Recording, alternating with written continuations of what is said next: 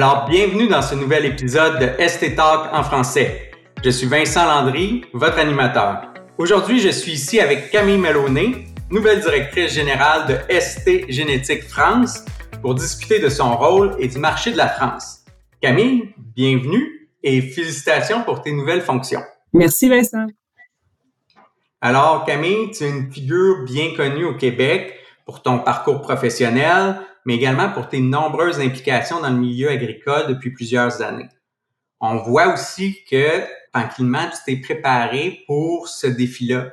Tu as accumulé différentes opportunités euh, professionnelles, tu as eu différents rôles, tu as été bien encadré. Maintenant, tu te lances dans ce nouveau défi-là, mais j'aimerais que tu partages un peu tes expériences qui t'ont amené jusque-là. Oui, avec plaisir. Euh, ben, un de mes premiers emplois pendant que j'allais à l'école, au début, quand j'ai commencé à travailler, c'était la traite des vaches. Je faisais ça le, week-end ou les soirs pour que les propriétaires puissent prendre des congés, travailler plus longtemps au champ. J'ai fait ça pendant quelques années.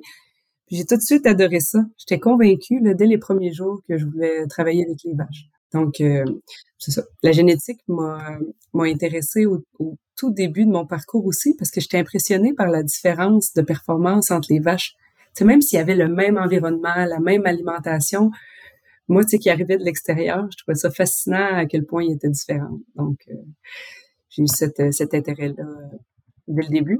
Ensuite, j'étais engagée comme inséminateur. Puis là, ça a été vraiment formateur au moment où j'étais rendue parce que j'avais beaucoup de choses à apprendre. Donc, j'ai vu énormément de vaches à ce moment-là, plein de styles d'élevage, plein de styles de ferme.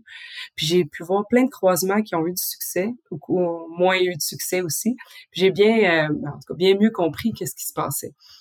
C'est là aussi que j'ai compris euh, que dans le fond, indépendamment de la génétique, là, le plus important, c'est la gestation. Puis je me suis dit, ben là, la reproduction, c'est le nerf de la guerre. Puis après ça, j'ai fait euh, plusieurs postes différents comme de la vente ou de la formation. Puis un peu plus de six ans, euh, je suis arrivée chez ST Génétique Canada. Puis comme tu l'as dit dans ta question, j'ai vraiment grandi au sein de l'entreprise. C'est comme s'il y avait un monde de, possibilités qui s'était ouvert pour moi. Parce que comme ST, c'est une, compagnie de recherche, il y a toujours des tonnes d'occasions d'apprendre. Puis moi, c'est ça qui, qui m'anime le plus. Donc, euh, pour répondre un petit peu plus concrètement à ta question, euh, dans le fond, dans l'équipe du Canada, d'ST Canada, j'ai fait plusieurs tâches qui allaient de la vente à la formation, au sport technique, de l'administration, en passant par le, recrutement, puis la génétique. Puis j'ai vraiment, vraiment tout aimé ces choses-là. Puis j'ai tout aimé parce que mon objectif, c'était de grandir comme professionnel. Et à ce moment-là, à chaque fois que j'avais une opportunité, ben c'était intéressant pour moi. Puis comme euh, faut, ben, faut le dire aussi chez ST, c'est jamais ennuyeux parce que l'objectif, c'est de repousser le statu quo. Donc, ça, c'est très stimulant. De ce que je comprends, Camille, c'est toi qui as choisi la profession et non la profession qui t'a choisi comme bien des gens qui sont nés sur une ferme et qui grandissent sur la ferme. Toi, tu as embrassé cette profession-là. Ah oui, mais ben oui. Puis depuis, euh, puis je voudrais pas euh, faire euh, quoi que ce soit d'autre. moi, je veux travailler en génétique, puis je veux travailler pour les producteurs laitiers. C'est vraiment, ouais, non, c'est pas un choix. J'ai pas, c'est pas héréditaire, c'est un choix. Donc, Camille, quand on arrive justement dans des parcours professionnels comme le tien, il y a différentes personnes qui viennent nous influencer, euh, des gens qui deviennent des mentors. Euh, est-ce qu'il y a des gens comme ça qui sont significatifs dans ton parcours professionnel? Oui, ouais, absolument. Euh, tu sais, en fait, moi, je me suis je me suis jamais cachée que j'étais très ambitieuse là dans le fond. Puis j'ai vite compris là que chez ST, il y avait de la place pour des personnes comme ça parce qu'avec tout le succès puis toute la croissance qu'il y avait, c'est possible euh, c'est possible d'aspirer euh, à, grandir puis à ces choses-là. Donc moi, je, m'étais dit, je vais toujours euh, être transparente sur c'est quoi mes forces, puis c'est quoi mes faiblesses, puis je vais être capable de m'entourer de, de, de, personnes qui sont intéressées à ça, tu sais, me faire grandir puis partager leurs expériences. Puis en même temps, je pense que ça fait partie de la, culture même chez ST, là, ce partage de connaissances-là, hein, qui vient peut-être euh, de la recherche, là, dans le fond, entre autres. Donc, euh, c'est ça. Donc, j'ai l'impression que c'est une petite communauté, puis on a accès à beaucoup, beaucoup de gens qui sont spécialistes dans leur domaine, puis sont peut-être loin physiquement, dans le sens sont ailleurs dans le monde, mais sont toujours faciles à joindre, toujours ouverts. Donc, c'est ça qui est intéressant. Euh, puis plus plus concrètement, par exemple, au bureau de Saint-Hyacinthe, j'ai des collègues qui sont français, brésiliens, colombiens, cubains, puis bien sûr plusieurs Canadiens. Donc, ça rendait les expériences, pas les expériences, excuse-moi, les échanges dynamiques puis intéressants. Mais pour répondre encore une fois ta question un petit peu plus en particulier, il y a deux personnes qui m'ont beaucoup, beaucoup influencé dans les dernières années. Puis la première, c'est Natalia, qui est la directrice canadienne. Puis la deuxième, c'est Jean-François Touné, qui est le directeur des ventes. Puis c'est ça, je, trouvais que c'était intéressant parce qu'en plus, les deux, c'est deux expats parce que Nathalie est brésilienne puis Jean-François est, français. Donc, c'est ces personnes-là. Je trouvais que Nathalie, ben, je, trouve, que Nathalie est une, grande source d'inspiration, autant professionnelle que personnelle. Parce que Nathalie, elle est vétérinaire, donc en, plus de son expérience de gestionnaire, elle apporte toujours ce point de vue-là qui est différent, qui est directement lié aux animaux. C'est vraiment, c'est vraiment le fun. C'est aussi une femme euh, qui a su se démarquer dans un domaine plus traditionnellement masculin. Puis elle l'a fait euh, sans se dénaturer. C'est aussi quelque chose que je trouve intéressant. Puis un troisième point, c'est le fait que c'est une mère. Hein. C'est toujours un défi quand de, de, d'avoir un équilibre entre sa vie professionnelle puis personnelle. Puis moi, je trouvais ça intéressant de l'avoir faire ça, puis de garder les priorités au bon endroit. Puis donc c'est entre autres pour ça que pour moi c'était très inspirant de l'avoir fait. Euh, puis encore aujourd'hui, là, quand j'ai des questions ou des doutes, je vais, je vais m'adresser à elle, puis on va avoir un échange qui est toujours constructif, là, puis qui va plus souvent qu'autrement me, me guider là-dedans. Puis pour la deuxième personne, c'est Jean-François. je trouvais que c'est, c'est surtout c'est son c'est sa passion hein, qui est intéressante. Puis il y a une grande complémentarité aussi avec Natalia parce qu'il y a une expertise différente parce que Jean-François vient entre autres du domaine de l'alimentation, fait qu'il apporte un point de vue différent. Puis moi j'avais beaucoup de choses à apprendre là-dessus aussi. C'est une personne qui est vraiment généreuse puis qui va toujours euh, travailler pour mettre les autres en lumière. ça c'est quelque chose que je trouvais intéressant puis euh, que j'essaie de, de reproduire le plus possible aussi. Camille, tu as parlé dans ta dernière intervention des valeurs d'entreprise chez ST, euh, déplacer le statu quo, l'innovation. Euh, toi, comme leader, tu vas apporter tes propres valeurs, ta touche personnelle. Si tu avais à choisir trois valeurs euh, qui sont importantes pour Camille Maloney dans, dans la vie de tous les jours, ça serait quoi? La première valeur, ce serait le sens de l'effort moi, toutes les personnes que je regarde autour de moi, que je considère qui ont du succès ou qui sont inspirantes, c'est toujours euh, les gens qui travaillent le plus fort. C'est toujours ceux qui mettent tout en place pour pouvoir atteindre leurs objectifs. Donc, c'est sûr que moi, dans mes valeurs, il y aurait, il y aurait le sens de l'effort. La deuxième, ce serait la collaboration. Parce qu'au Canada comme en France, je trouve que je suis entourée de personnes vraiment compétentes puis intéressantes euh, dans l'entreprise, mais même à l'extérieur, les différents intervenants. Donc, euh, j'essaie euh, au quotidien de mettre en place euh, des systèmes ou des façons qu'on puisse collaborer puis qu'on puisse bénéficier des expertises de tout le monde. Le troisième point, ça serait euh, l'empathie parce que oups, mon chien jappe, hein, je m'excuse. le, troisième point, ce serait l'empathie. J'essaie vraiment de me mettre euh, dans les souliers des autres quand je prends euh, une décision. Ça veut pas toujours dire que ça va être une, décision plus facile ou ça va m'empêcher de prendre une décision qui fera pas l'unanimité, mais j'essaie sincèrement de le faire. J'ai l'impression qu'on qu'il faut mettre ça de l'avant l'empathie dans le leadership, je pense que ça va générer de la confiance, puis de l'engagement, puis même du succès, d'après moi. Puis, moi, il y a une question qui me démange depuis que j'ai commencé à préparer cette entrevue-là, Camille. C'est un changement majeur, autant au niveau professionnel que personnel, de décider de traverser un océan, puis de recommencer dans un pays qu'on va découvrir c'est quoi le déclic ou c'est quoi l'élément qui a motivé cette décision-là? Puis c'est venu comment? En fait, euh, c'est un peu ce que je partage depuis le début qu'on se parle. C'est mon leitmotiv. Moi, c'est toujours apprendre. Euh. Donc là, je me suis, tu sais, je me trouve euh, chanceuse. J'étais à un point où j'avais la confiance de mes patrons. Ça, c'est vraiment, tu je l'apprécie puis je suis reconnaissante je me suis dit que je pouvais apporter certaines choses à l'équipe euh, par mon expérience, puis les, choses que j'ai appris pour l'équipe de France. Puis en même temps, pour être sûr de me motiver de mon côté, moi j'ai encore euh, tout à découvrir, puis tout à apprendre sur le système français. Donc ça faisait vraiment partie de, mes motivations.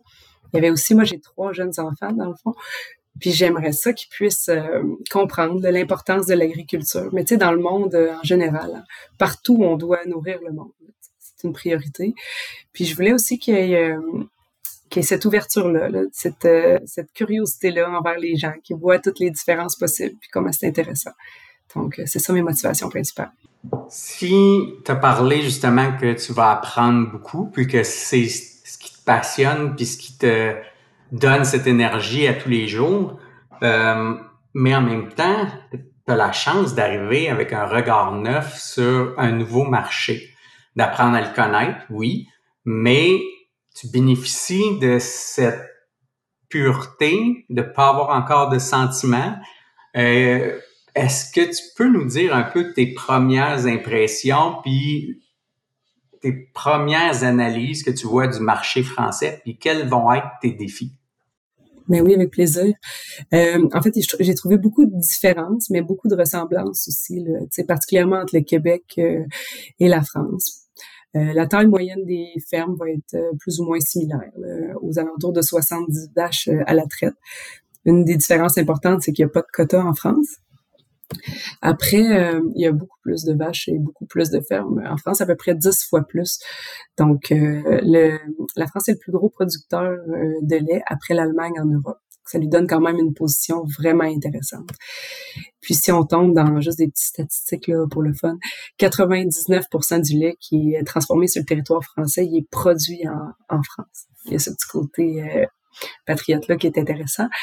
Euh, aussi, les Français consomment autant de produits laitiers que de fruits et légumes. C'est les premiers consommateurs de beurre puis de fromage dans le monde. Donc, c'est tout ce qui est au sujet du produit, c'est vraiment de, la consommation c'est de produits laitiers, c'est complètement différent. C'est à travers la culture, toutes les sortes de fromages puis tous ces trucs-là. Donc, ça, c'est différent aussi. Euh, puis 80% des Français vont consommer des produits laitiers à tous les jours. Donc, c'est un peu différent d'ici aussi. C'est impressionnant. Hein? Les gens aiment ça quand ça goûte bon. Oui, moi aussi. Donc, Dans, dans cet ordre d'idées-là, euh, si tu avais à partager une priorité aujourd'hui, ça serait laquelle? Tu vas en avoir plein d'autres, tu vas apprendre plein de choses, tu l'as déjà mentionné, mais quelle est ta première priorité en arrivant? Euh, ça serait euh, sans doute la semence sexée. Dans le fond, valoriser le produit.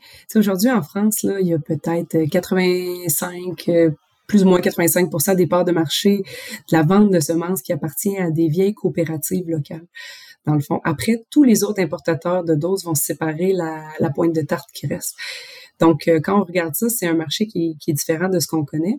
Et puis là, on voit que dans les derniers stats qui ont sorti, là, il y a un petit peu moins que 12 d'utilisation de la semence sexée. Puis pourtant, nous, chez ST France, c'est 60 de nos ventes, la semence sexée.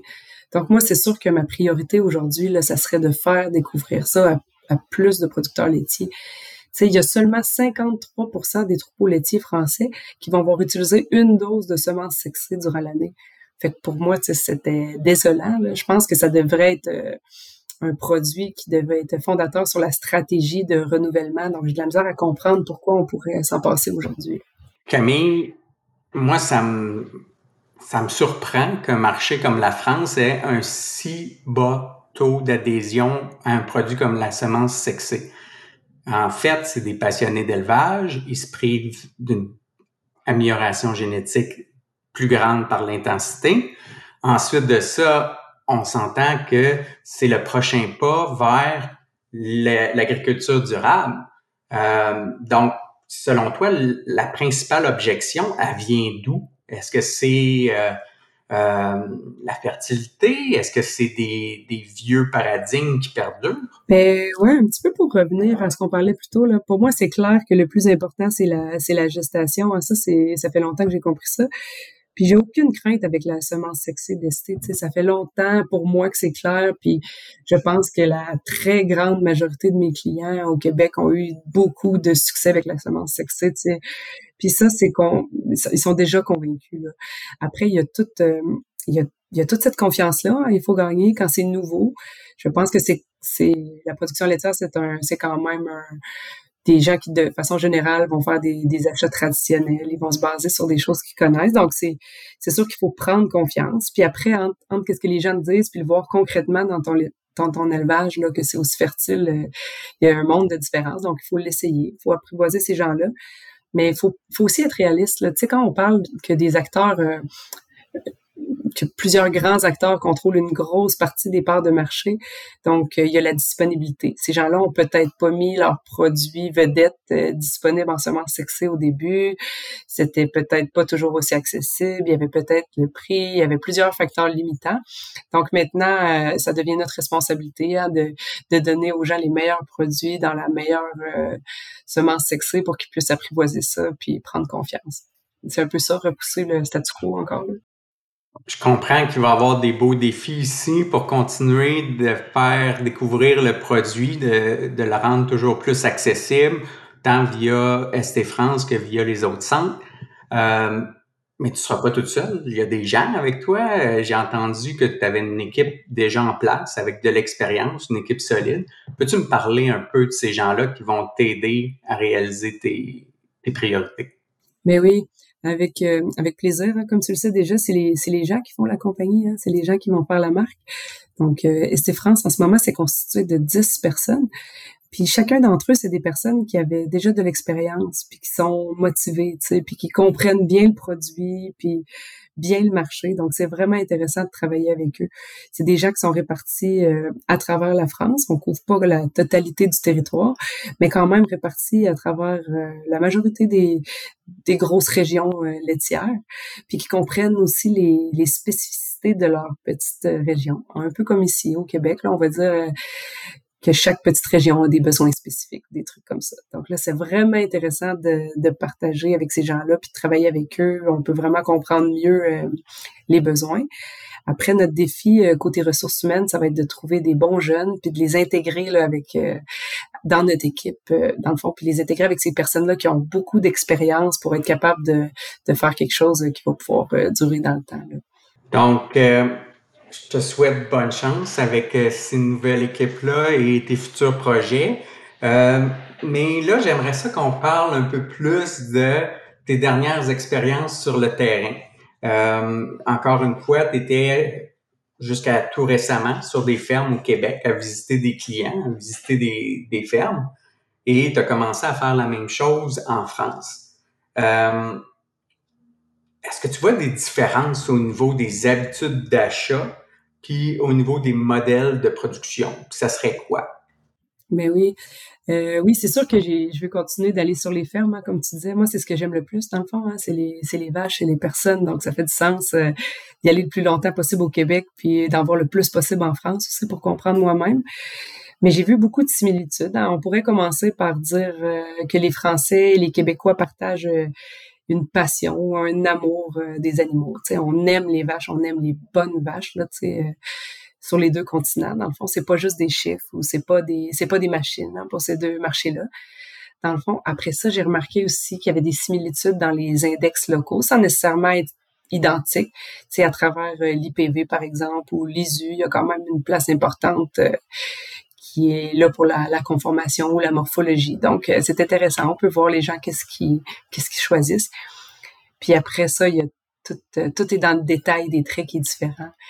Euh, juste pour donner un, exemple précis, là, moi, quand je suis arrivée, quand je suis partie du Québec, dans ma tête, je caricature un peu, mais les membres sont trop droits. Dans, chez nous, c'est ça. J'arrive là-bas, puis au contraire, les membres sont trop courbés en France. Je me dis, oh mon Dieu. Mais c'est juste des petits détails amusants, mais ça, faut prendre le temps de s'habituer. Maintenant, dans le fond, tu as abordé la question taureau. On sait qu'il y a des sentiments. Euh, moi, je voudrais savoir, est-ce que nos cousins français aiment les mêmes taureaux que nous? Puis est-ce que c'est les mêmes taureaux qui sont les vedettes actuellement dans le marché français qu'au Québec? Eh oui, euh, en fait, je vous sortirai pas de grosses surprises pour les taureaux. Tout le monde est en deuil de lambda. Donc, euh, au Québec comme en France, c'était une vedette. Mais là, il faut dire aussi que pour euh, pour les deux premières années de ST France, on a eu vraiment beaucoup de chance parce qu'il y avait justement le taureau Delta Lambda puis il y avait le taureau Chief qui était exactement ce que le marché français a besoin. Donc ça, euh, ça c'est génial quand t'arrives euh, quand t'arrives puis si les gens pourraient dessiner ou choisir un taureau idéal, ça serait lui. Donc nous, on avait celui-là. Donc ça nous a permis d'aller voir un bon nombre de fermes puis de leur proposer exactement ce qu'ils voulaient. Après, il y a tout un autre travail qui se dessine quand c'est faire connaître le reste de la gamme, tu sais, ou des taureaux plus jeunes qui vont peut-être avoir euh, cette euh, euh, notoriété là, mais pas nécessairement aujourd'hui. Donc là, présentement, on a Doral qui est extrêmement populaire chez nous. Là, il y a des génisses, ça va commencer à vêler, les gens sont contents. Ils pensent que ça va faire du lait, mais sont assez, sont assez belles, sont assez raffinées pour pouvoir euh, s'amuser avec aussi. Donc, il y a ça qui prend de la place. On a des taureaux euh, un petit peu plus vieux, comme Rubicon, qui a fait ses preuves, qui a amené tout le besoin de sécurité là, que que nos cousins français avaient besoin. On là avec euh, de la production, des, des bons taux, des membres qui fonctionnent bien. Puis après, il y a des taureaux comme euh, Modena ou Breakshot qui sont de plus en plus populaires, que les gens aiment découvrir, qui correspondent à leurs besoins. Puis là, après ça, on en, on en a plein d'autres qui sont en train d'arriver. C'est intéressant. Donc, je comprends que comme un momentum qui s'était placé au juste au bon moment pour l'arrivée de ST France sur le marché avec ces taureaux-là. Fait que je te souhaite bon succès pour la suite. On sait que dans le pipeline, il y a beaucoup de belles choses qui s'en viennent. Euh, maintenant, je te laisse le micro. Euh, terminer les questions. Qu'aimerais-tu dire à tes clients du Québec euh, qui vont devoir partir et à tes nouveaux clients de la France qui vont t'accueillir? Qu'est-ce que tu aimerais leur dire à ces gens-là? Euh, ben, en fait, je voudrais surtout dire merci. Dans le fond, merci à, tout le monde qui m'a fait confiance. Et c'est de la chance parce que moi, je travaille, dans le fond, dans la même région depuis Tantôt, on rigolait un petit peu, je veux pas dire mon, je veux pas trahir mon âge, mais depuis vraiment longtemps, dans la même région, dans le même domaine, puis c'est, il y a des gens qui me font confiance depuis le début, donc euh, c'est sûr que merci beaucoup dans ce sens-là. Hein. Ça, ça, ça, ça, donne de la crédibilité, ça donne de la confiance, ça donne de la motivation. Et puis aussi, euh, merci pour, euh, pour tous les, Français, leur ouverture, là, dans le fond, mes collègues et les clients là, qui, qui acceptent de me recevoir, puis c'est ça, d'échanger avec moi, malgré l'accent, malgré les différences, malgré les, petites choses que je comprends pas ou que j'apprivoise. Donc, euh, c'est surtout merci. Mais Camille, je te souhaite tout le succès possible. Je pense que les gens vont apprendre à découvrir la belle personne que tu es, empathique, t'aimes apprendre, découvrir, t'es curieuse. Je te souhaite tout le succès à toi et ton équipe. Bonne découverte du marché français. Merci encore. Merci à toi, Vincent. Merci beaucoup. Alors, si vous avez aimé ce que vous avez entendu, vous pouvez trouver d'autres épisodes sur votre plateforme de balado préférée en cherchant ST Talk ou ST Génétique. Et si vous voulez en savoir plus sur ST Génétique, visitez notre site web à stgen.com ou rejoignez-nous sur Facebook, Instagram ou Twitter. Et de la part de toute l'équipe, nous vous souhaitons une bonne journée. À bientôt! Salut Camille. Salut, merci. Bonne journée.